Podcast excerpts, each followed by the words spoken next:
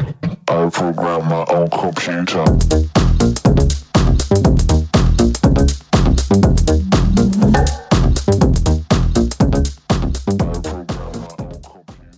Φίλοι του Marathon VC, γεια σας. Σήμερα θα μιλήσουμε για ένα από τα πιο αγαπημένα μου θέματα, τα cryptocurrencies, μαζί με έναν από τους καλύτερους ειδικούς που θα μπορούσα να βρω. Ο Γιώργος Κινιονή είναι ο ιδρυτής, founder και maker του Coinomi, ενός από τους πιο, πιο δημοφιλή wallets για, multi, για digital currencies αυτή τη στιγμή στον κόσμο. Γιώργο. Γεια σου Πανώ, επιτέλους ε, καταφέρουμε να τα πούμε. Κάρεσε αναφερόμαστε. Πολύ Χαρά ωραία. να εδώ. Χαρά μας που είσαι εδώ. Και ας ξεκινήσουμε με την πιο βασική ερώτηση. Προφανώς, γιατί μπήκες σε αυτόν τον κόσμο; Και αν θες, εξήγησε λίγο στους ακροατές μας τι θα πει crypto πλούτος, crypto wealth, crypto assets, cryptocurrencies. Σκέφτεται τώρα σε 30 χρόνια, μάλλον. Καλή ερώτηση. Ε, ίσως το, το καλύτερο παράδειγμα που μπορούμε να ξεκινήσουμε για τα crypto assets για να καταλάβει ο κόσμος είναι το ίδιο το bitcoin, το οποίο είναι και το πιο δημοφιλές. Είναι ο βασιλιάς των ε, κρυπτονομισμάτων, όπως ε, μας αρέσει να λέμε. Ε, το bitcoin το ίδιο είναι ε, ένα νόμισμα ε, το οποίο είναι φτιαγμένο ε, για το ίντερνετ. Ε, ζει και υπάρχει στο ίντερνετ, εξυπηρετεί τις ανάγκες του ίντερνετ. Ε, δεν εκδίδεται από καμία κυβέρνηση, ε, δεν ελέγχεται από καμία τράπεζα. Ε, δεν είναι προϊόν, δεν είναι υπηρεσία, δεν ανήκει σε κανέναν. Ελέγχεται συλλογικά από, τους, από όλους που συμμετέχουν στο δίκτυο. Ε, όλα αυτά ε, το καθιστούν πολύ ανώτερα από οποιαδήποτε, ε, οποιαδήποτε μορφή ε, νομισμάτων και έκφρασης ε, ε, value που μπορούμε να έχουμε και ξέραμε μέχρι σήμερα. Τα κλειδιά στην ουσία. Δηλαδή, ένα wallet, ίσως στην κακή παρομοίωση. Ναι. Ε, το bitcoin, όπως ξέρουμε, λειτουργήσε το πρώτο φορά το δίκτυο το 2009 από έναν ανώνυμο δημιουργό του Satoshi Nakamoto που έβγαλε ένα white paper. Και στη συνέχεια το πόσταρε σε μια τη λίστα τους Cypherpunks. Ήταν άνθρωποι που ασχολούνταν με το πώς μπορούν να θωρακιστούν τα ψηφιακά τους δικαιώματα έναντι εταιριών, κυβερνήσεων μέσω της ισχυρής κρυπτογραφίας. Και ένα από τα πρόβλημα, προβλήματα που έπρεπε να λύσουν είναι το πρόβλημα του Βυζαντινού στρατηγού. Στα συσκευέ φορητές ή συσκευές που δεν έχουν ε, μεγάλο αποθηκευτικό χώρο και ότι Λοιπόν, Το πρόβλημα του Βυζαντινού στρατηγού είναι το εξής. Είναι ένας στρατηγός, ο οποίος κάθεται δεν ξέρω, εγώ, στην τραπεζούντα, έχει δύο άλλους στρατηγούς. Ο ένας μπορεί στην Κωνσταντινούπολη, ο άλλος ήταν στη Σμύρνη και οι δύο λέγανε έρχονται οι Τούρκοι. Μπορούσε να υπήρχε και ένας τρίτος, ίσως ξέρω εγώ εκεί στο, που είναι σήμερα το Αλέπο της Συρίας. Ε, Όμως ο Βυζαντινός στρατηγός ξέρει ότι οι άλλοι, στρα... οι άλλοι στρατιώτες ή πληροφοριοδότες δεν μπορείς να εμπιστευτείς. Κάποιος θα έχει πάρει από τους Φράγκους, κάποιος θα έχει πάρει από τους Τούρκους, κάποιος θα έχει πάρει από τους Άραβες και δεν μπορεί να εμπιστευτεί κανέναν. Πώς γίνεται σε ένα τέτοιο δίκτυο, εγώ να μπορώ να εμπιστευτώ το μήνυμα που θα φτάσει σε μένα, παρόλο που δεν θα πιστευτώ ποτέ αυτόν που μου το στέλνει. Και αυτό ακριβώς το πρόβλημα έχει λύσει το bitcoin ε, με, με την τεχνολογία που αυτή τη στιγμή ονομάζουμε blockchain.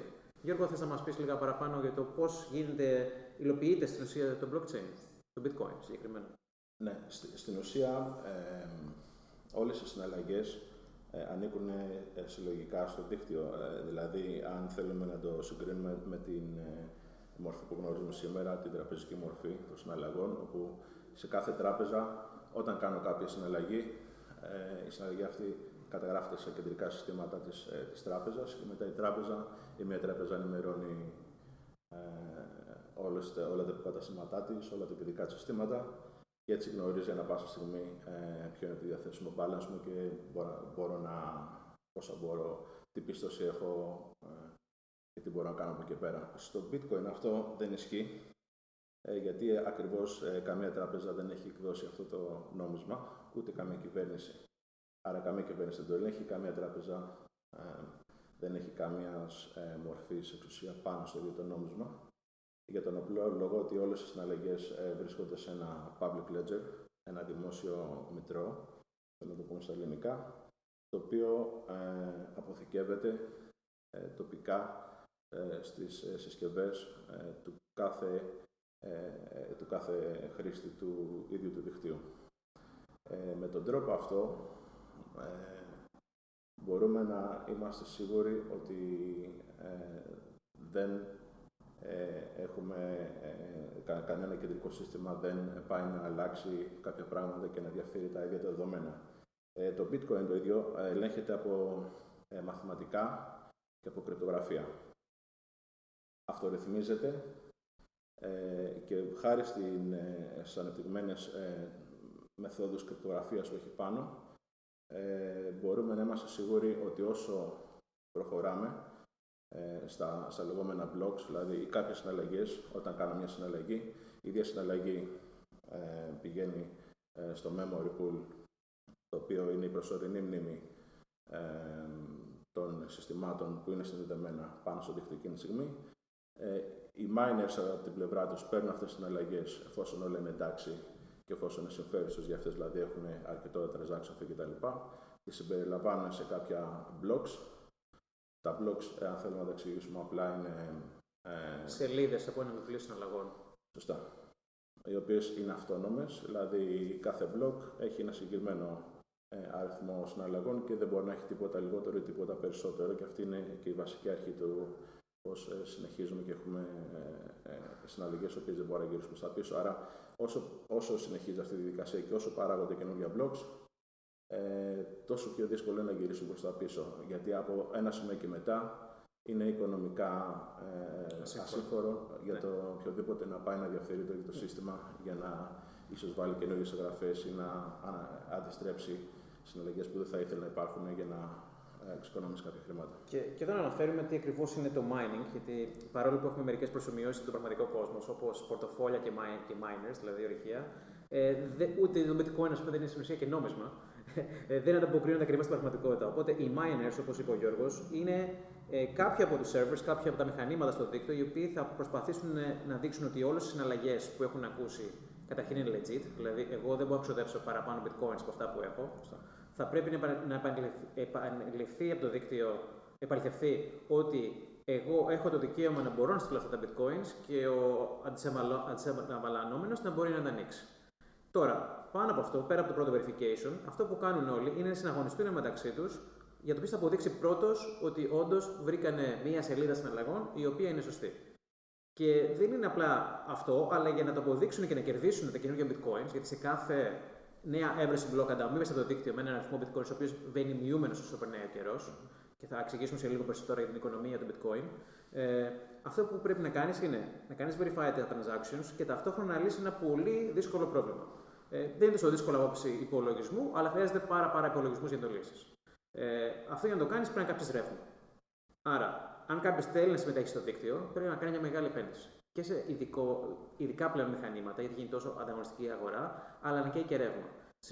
Συνεπώς, κάποιος που θέλει να κάνει κάτι που δεν θα ήταν ας πούμε, σύμφωνα με τους κανόνες, θα πρέπει ταυτόχρονα να προσπαθήσει πάρα πολύ, να κάψει πάρα πολύ ρεύμα για να σπάσει τους κανόνες.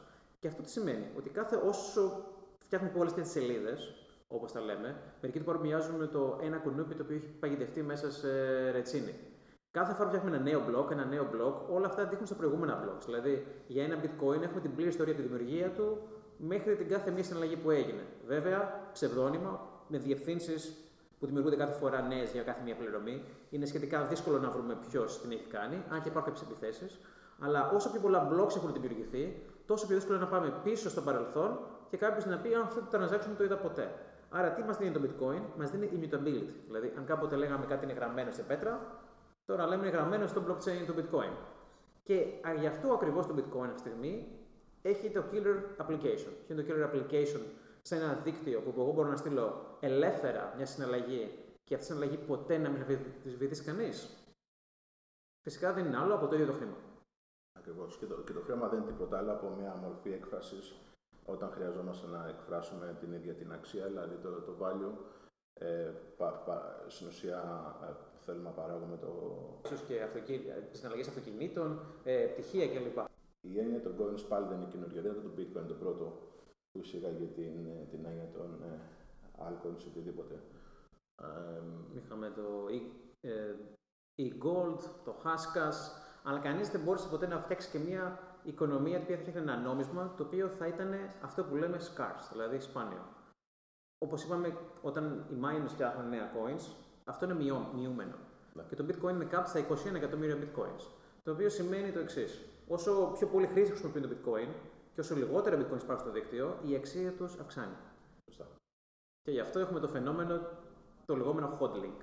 Σωστά, δηλαδή, σωστά. τι κάνουν, για πες μας περισσότερα και τι κάνουν οι χρήστες στην ουσία με το Coinomi που μάλλον κρατάνε πολλά bitcoins εκεί; Ε, δεν ξέρουμε τι κάνουν οι χρήστες, γιατί δεν κατασκοπεύουμε του χρήστες μας. Ε, κρατάμε πολύ λίγα δεδομένα ε, για στατιστικά και πολύ προσωρινά. Δεν κρατάμε ποτέ. Λόγω θέλουμε το Coinomi να είναι όσο πιο ανώνυμο γίνεται για τους ίδιους χρήστες. Και εμείς ποτέ να μην έχουμε καμία ευθύνη να δώσουμε στοιχεία σε καμία αρχή. Γιατί το, το απλό λόγο ότι δεν κρατάμε στοιχεία. Αυτό ακριβώς θα ήθελα να σταθούμε και να μιλήσουμε σε αρκετά, καθότι είσαι και πολύ παθιασμένος με το θέμα. Υπάρχει το εξής θέμα. Μιλάμε για τα πορτοφόλια. Έχουμε συζητήσει πορτοφόλια, έχουμε το πορτοφόλι με τα μετρητά μας, έχουμε τις Visa, ίσως κάποιοι το λένε ηλεκτρονικό πορτοφόλι. Και πολλοί κόσμος έχει μπει στο cryptocurrency είτε με ένα λογαριασμό σε ένα exchange ή στο Coinbase ή στο Kraken και έχουν τα νομίσματά τους εκεί πέρα. Και βλέπουμε και μερικούς ειδήμονε καθηγητές, ε, μιλώντας για bitcoin, να μιλάνε για λογαριασμούς σε ένα exchange. Για πες μας ακριβώς εδώ, τι έχει να κάνει το Coinomi, τι ακριβώς στην ουσία είναι σε απλά ελληνικά ένα wallet και πώς εσείς κάνετε maximize στην ουσία την ανεξαρτησία του κάθε χρήστη. Σωστά. Ε, ένα wallet, για να το εξηγήσουμε απλά ε, για τον κόσμο να καταλάβει, είναι ένα πρόγραμμα με το οποίο μπορεί να συμμετέχει στο ίδιο το blockchain. Ο, με την ίδια λογική με το οποίο όταν θέλω να κάνω browse σελίδες στο ίντερνετ, χρησιμοποιώ ένα, ένα browser. Ε, όπως το Firefox, Chrome κτλ. Ε, το ίδιο πράγμα είναι και ένα wallet. Ε, για να συμμετέχω στο δίκτυο πρέπει κάπου να μπορώ να αποθηκεύσω, ε, να στείλω, ε, να παραλάβω πληρωμές πάνω στο, στο, κάθε, ε, στο, στο κάθε δίκτυο τέλος πάντων. Ε, υπάρχει μια πολύ μεγάλη διαφορά, οι οποίοι ε, αυτοί που έρχονται στον χώρο ε, δεν μπορούν να καταλάβουν και είναι λογικό να μην καταλαβαίνουν, αλλά είναι ευθύνη μας να τους το πούμε ότι όταν ε, τα χρήματα δεν ε, τα έχεις πάνω σου ή δεν τα ελέγχεις εσύ, δεν είναι πια δικά σου. Εντάξει, το απλό παράδειγμα που ε, είδαμε στην Ελλάδα είναι το capital controls, ότι τα λεφτά που είχαμε στις τράπεζες δεν είναι πια δικά μας. Δεν να πούμε ότι η τράπεζα δεν, δεν, όταν έχεις λεφτά στην τράπεζα δεν έχεις λεφτά. Έχεις μια υπόσχεση πληρωμής από την τράπεζα όταν παρουσιαστείς και επίσης φέρουμε τα λεφτά. Γι' αυτό και καλό είναι το κατα... όταν συζητάμε τα cryptocurrency να καταλάβουμε και το, το κανονικό χρήμα πώς λειτουργεί. Όταν εμεί κάνουμε μια κατάθεση στην τράπεζα, φτιάχνουμε δύο εγγραφέ. Μία ότι, αν ας πούμε βάλω 10.000 ευρώ, μου χρωστάει 10.000 ευρώ, αλλά από την άλλη έχει assets 10.000 ευρώ. Σωστά. Και είναι ακόμα χειρότερο γιατί στην πραγματικότητα όλες οι τράπεζες δουλεύουν με fractional reserves, το οποίο σημαίνει ότι ποτέ δεν θα έχουν όλα τα χρήματα τα οποία υπόσχονται ότι θα επιστρέψουν πίσω. Έτσι. Άρα σε και κάτι... αυτό είναι το bank run που ακούγαμε το 2015. Έτσι. Ακριβώς. Ε, στην ουσία όλο το σύστημα είναι σπασμένο των κεντρικών τραπεζών. Ε, είναι κάτι που ίσως φαινόμαστε λίγο γραφικοί όταν τα λέμε, ε, αλλά ε, η πραγματική φούσκα δεν είναι τα bitcoins, δεν είναι τα cryptocurrencies, δεν είναι το blockchain, είναι οι ίδιες οι τράπεζες και το σύστημα των κεντρικών τραπεζών. Ε, αυτή τη στιγμή έχουμε γύρω σε 25 τρισεκατομμύρια σε ομόλογα τα οποία ε, έχουν μηδενικό ή αρνητικό πλέον επιτόκιο. Ε, οι ορθόδοξοι οικονομολόγοι έλεγαν ότι αυτό δεν πρέπει να γίνει ποτέ. Ε, σήμερα έχουμε φτάσει στο σημείο σε κάθε ανταλλακτήριο. Ε, να έχουμε πάνω από 20 κεντρικές τράπεζες, διάφορα ICOs, οι οποίες έχουν αρνητικά επιτόκια. Ε, και βλέπουμε το μόνο που κάνουν οι κυβερνήσεις αυτή τη στιγμή είναι να ε, τυπώνουν χρήμα. Γιατί αυτή είναι η βασική διαφορά του το fiat currency, για να πούμε για τον κόσμο που ίσως δεν ξέρει τον όρο, fiat currency εννοούμε όλα τα χρήματα που εκδίδονται από κεντρικές αρχές, από κυβερνήσεις, ε, fiat currency είναι το ευρώ, το δολάριο και όλα τα μεγάλα άλλα νομίσματα. Ήταν το δολάριο της Zimbabwe. Zimbabwe, η οποία για 7 με 8 χρόνια τώρα δεν έχει καθόλου δικό της νόμισμα ε, και χρησιμοποιούσε ε, νομίσματα άλλων χωρών. Ε, είναι καλό παράδειγμα Zimbabwe. Ε, ήταν το γεγονός, επειδή πολλοί λένε ότι το bitcoin δεν έχει αξία. Η αξία του bitcoin είναι ότι λύνει το πρόβλημα της εμπιστοσύνης. Ε, Μπορείς να μας κάνεις ένα ίσως intro πώς κάποιος από τον κόσμο του Forex μπορεί να πάει στο crypto, τι, τι αλλάζει και πού θα θέλαμε eventually να πάει αυτό με τα decentralized exchanges.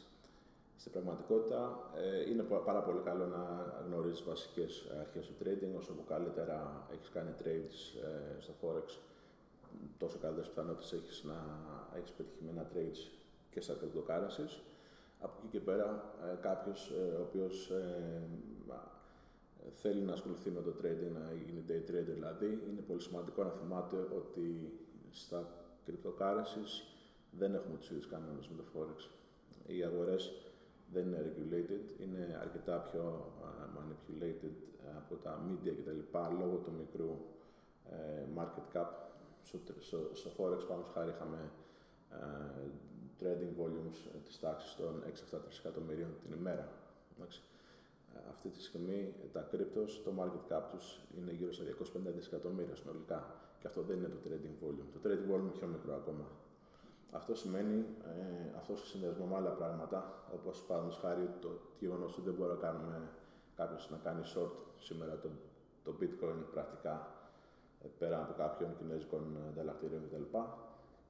Σημαίνει ότι έχουμε ε, αρκετό volatility. Το volatility, αυτό να το εξηγήσουμε στα, ε, στα ελληνικά, είναι η, οι τιμές, οι διακοιμάσεις ναι, της, της τιμής, δηλαδή σήμερα το bitcoin έχει 8.200 δολάρια, αύριο μπορούμε να σηκωθούμε και να το δούμε 9.000 ή να το δούμε 7.000. Ωραία. Αυτή τη στιγμή τα, τα exchanges είναι κυρίως centralized. Δηλαδή κάποιος κρατάει ένα βιβλίο, έχει συνδέσει μάλλον τη χρωστική τη κάρτα στο λογαριασμό σου ε, και μπορεί αυτός που κρατάει πλέον τα κλειδιά, σημά του που έχουν μία, βάλει μία, ένα order όπως λέμε σε παρόμοια τιμή και να κάνει το match, αν είναι στην ίδια. Ε, εσείς σκοπεύετε να μπείτε σε ένα τέτοιο centralized ε, exchange ή κοιτάτε και τον χώρο της centralized exchanges που στην ουσία θα μπορούσαμε να κάνουμε την ανταλλαγή αυτή των νομισμάτων ε, σε όλο το δίκτυο και όχι σε ένα pool. Πολύ καλή ερώτηση. Ε, ένα από τα ε, projects στα οποία δουλεύουμε είναι όντως ένα decentralized exchange, το οποίο θα βάζεται πάνω στο Lightning Network του Bitcoin ε, από εκεί και πέρα δεν, η μετάβαση δεν θα αναστραπεί. Δηλαδή για αρκετό καιρό ακόμα θα χρειαζόμαστε centralized exchange για τον ίδιο λόγο που, που δεν μπορούμε αυτομάτω σε μια μέρα ο κόσμος από, από το σύστημα των ιδιωτικών τραπεζών να κάνει τη μετάβαση σε κρυπτοκάρηση ανάποδα. Ε, τα, τα centralized exchange έχουν συγκεκριμένα προβλήματα τα οποία πολλές φορές είναι και αντίθετα στις έννοιες των cryptocurrencies. Από εκεί και πέρα ε, δεν μπορούμε να κάνουμε πολλά πράγματα ακόμα μέχρι να οριμάσουν τεχνολογίες ε, πάνω στις οποίες θα βασιστούμε για να έχουμε αυτά τα decentralized exchanges. Έχουμε αρκετά παραδείγματα decentralized exchanges ήδη, ε, τα οποία δεν, ε, δεν πήγανε πάρα πολύ καλά, γιατί ο κόσμος έχει συνηθίσει στα centralized exchanges και έχει συνηθίσει ότι συνεδρία ότι, ναι, ακριβώς, ότι κάποιος ε, μπορεί να διχειρίζει τα λεφτά για αυτούς και να αναλαμβάνει την ευθύνη όταν, όταν κάτι, κάτι πάει στραβά. Τα exchanges που είναι ε, incorporated στην Αμερική, ας πούμε, ξέρουμε ότι έχουν συγκεκριμένη κάλυψη αν κάτι πάει στραβά, αν μπει κάποιος hacker κτλ. Και, και τα αδειάσει. Ε, ξέρουμε ότι μπορούμε με κάποια lawsuits να. Θα πάρει καιρό, αλλά είναι αρκετά πιθανόν ότι θα αποζημιωθούμε τουλάχιστον ένα μέρος από τα χρήματα που χάσαμε. Από εκεί και πέρα η τεχνολογία προχωράει πολύ γρήγορα. Κάθε μέρα εισραίει ε, χιλιάδες κόσμου, προγραμματιστών κυρίως, και αυτό είναι πάρα πολύ καλό. Άρα δεν ξέρουμε πώς θα εξελιχθεί το, το όλο σύστημα. Ε, αυτό που ξέρουμε σίγουρα είναι ότι ε, σε 100 χρόνια το blockchain θα έχει επικρατήσει, από σήμερα θα έχει επικρατήσει και θα είναι πολύ βασική τεχνολογία ε, η οποία θα επηρεάσει και ίσως και την ίδια τη μορφή που οργανώνει τον κόσμο. Ακριβώς. και το ίδιο το έθνος κράτος. Όχι απλά τις κεντρικές τράπεζες. Ακριβώς. Και αυτό θα πρέπει να το ευχηθούμε κιόλας και να κάνουμε ό,τι μπορούμε για να ε, αλλάξει το, το σύστημα το οποίο προφανώς έχουμε καταλάβει ότι σήμερα δεν δουλεύει όπως θα έπρεπε. Ε, 4 δισεκατομμύρια underbanked και unbanked στον κόσμο μας ε, ε, μπορεί να έχουν τη διάθεση με εμάς, νομίζω. Ε, αυτοί είναι άνθρωποι που έχουν περιορισμένη ή καθόλου πρόσβαση σε τραπεζικά συστήματα. Αυτό έρχεται να το αλλάξει το bitcoin, το οποίο δεν κάνει διακρίσεις και οποιοδήποτε. Το οποίο τους κάνει πολύ πιο ε, εύκολο στόχο στη βία. Γιατί αυτοί οι άνθρωποι έχουν τα λίγα, τα λίγα υπάρχουν το λίγο πλούτο που έχουν, ίσως κάτω από το μαξιλάρι, ή τα κουβαλάνε συνέχεια πάντα τους. Οπότε, όποιος έχει κάνει μια βόλτα στην Αίγυπτο ή στη Βολιβία, θα δει τι, τι κίνδυνο διατρέχουν αυτοί οι άνθρωποι συνέχεια από τη βία, γιατί κάποιο να του πάρει τα λιγοστά του υπάρχοντα. Ακριβώς. Και αυτό είναι και το παράδειγμα της Εμπέσα, πάνω χάρη, το οποίο ήταν ένα σύστημα ε, προϋπήρχε το bitcoin. Είναι ένα σύστημα ε, στην Κεντρικής Αφρικής στο οποίο ε, ε, ανταλλάσσουμε λεπτά ομιλίας για το κινητό και αυτή τη στιγμή το 80 περίπου των συναλλαγών γίνεται στην Κένια, ας πούμε. Ε, γίνεται με το M-Pesa, δηλαδή εγώ ε, πάω και αντί να σε πληρώσω ε, με χρήματα, ε, πληρώνω με, με M-Pesa, με λεπτά ε, χρόνο ομιλίας, τέλος πάντων. Ε, και αυτό είναι πάρα πολύ καλό παράδειγμα για, για το πώς ο κόσμος ε, όταν χρειάζεται να εκφράσει αξία, ε, βρίσκει τρόπους ε, και εναλλακτικές μεθόδους για να επιβιώσει. Ακόμα και να- στις ανεπτυγμένε οικονομίες, ε, αυτή τη στιγμή υπάρχουν 6,6 δισεκατομμύρια αποθηκευμένα σε τι. 6,. 6 δισεκατομμύρια δολάρια αποθηκευμένα σε ποια μορφή; Starbucks credits. και υπάρχει πολλοί κόσμοι στην Αμερική οι οποίοι δεν έχουν χαρτιά, μπορεί να είναι παράνομοι και πληρώνονται σε κάρτες Starbucks, Amazon credits, Safeway ή βενζίνη. Το Το οποίο ίδιο, είναι άλλη μια μορφή ιδιωτικού χρήματος στην ουσία. το ίδιο και εδώ με τα, α, Με τα ticket rewards. δωροκομμένα, ticket, ε, restaurant κτλ. Ε, ε, και είναι πολύ, α, αυτό δεν είναι κάτι καινούριο, ούτε είναι αποτέλεσμα της οικονομικής κρίσης που πλήττει το πλανήτη τα τελευταία χρόνια. Ε, πάει ακόμα πιο πίσω, δηλαδή όταν είμαστε στο σχολείο, μεταξύ τους, ε, όταν αφήσουν κάποια παιδιά μεταξύ τους σχολείου, θα δούμε ότι φτιάχνουν τα δικά τους altcoins, έτσι, ξεκινάνε να Με τα ανταλλάσσουν... χαρτάκια. Ακριβώς. Εμείς Ποδοσφαιριστές. είχαμε χαρτάκια, Τάπες. τάπες, είχαμε χαρτάκια με ποδοσφαιριστές, είχαμε χαρτάκια με αυτοκίνητα και ξέραμε ότι αυτό που ήταν πολύ γυαλιστερό, πολύ φανταχτερό, είχε μεγαλύτερη αξία από ένα που ήταν, είχε χαμηλότερη Και ποιότητα. μάλλον είχε μεγαλύτερη αξία για μας τότε από ένα πεντοχίλιαρο. Ακριβώς, δεν χρειαζόμασταν 5.000. Α- Αυτό που χρειαζόμασταν ήταν ε, να μπορούμε να ε, μαζέψουμε όσο περισσότερα μπορούμε και να μπορούμε να, να πάρουμε τα χαρτάκια που χρειαζόμαστε για να τα συμπληρώσουμε πάνω στο άλμπουμ και να πάρουμε το δώρο τέλος πάντων που είχε το κάθε άλμπουμ. Άρα τα altcoins πάνε πολύ πιο πίσω από ό,τι νομίζουμε. Και ο, το χρήμα είναι απλά ένας τρόπος έκφρασης. Ε, όταν κάθε φορά που χρειαζόμαστε να εκφράσουμε το ίδιο το value, ε, φτιάχνουμε, μιλάμε για χρήμα. Ε, και εδώ για να κλείσουμε, Γιώργο, υπάρχουν κάποια, κάποια μέρη στο ίντερνετ που πιστεύεις κάποιο κόσμος μπορεί να ενημερωθεί, να ενημερωθεί σχετικά αντικειμενικά γύρω από τα δεδομένα του cryptocurrencies. Ναι, αυτό που θα ήθελα να πω στον κόσμο που θέλει να ξεκινήσει να ασχολείται τώρα είναι ότι α, ε, αν θέλει να το κάνει, ε, ο καλύτερος τρόπος για να μάθεις και τα cryptocurrency και να μπεις έμπρακτα είναι να ξεκινήσεις να βοηθάς κάποιος στο internet. Δηλαδή υπάρχουν τόσα open source project, υπάρχουν πάρα πολλά communities.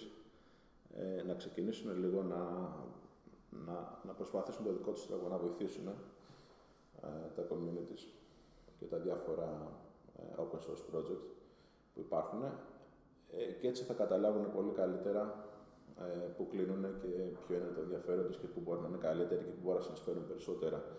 Στην ουσία αυτό που λέω δηλαδή είναι να ε, πριν παντρευτούν να πάνε λίγο να κάνουν λίγο dating. Τέλεια. Γιώργο, σε ευχαριστούμε πάρα πολύ Εγώ ευχαριστώ. και ελπίζω να τα ξαναπούμε σύντομα. Τέλεια.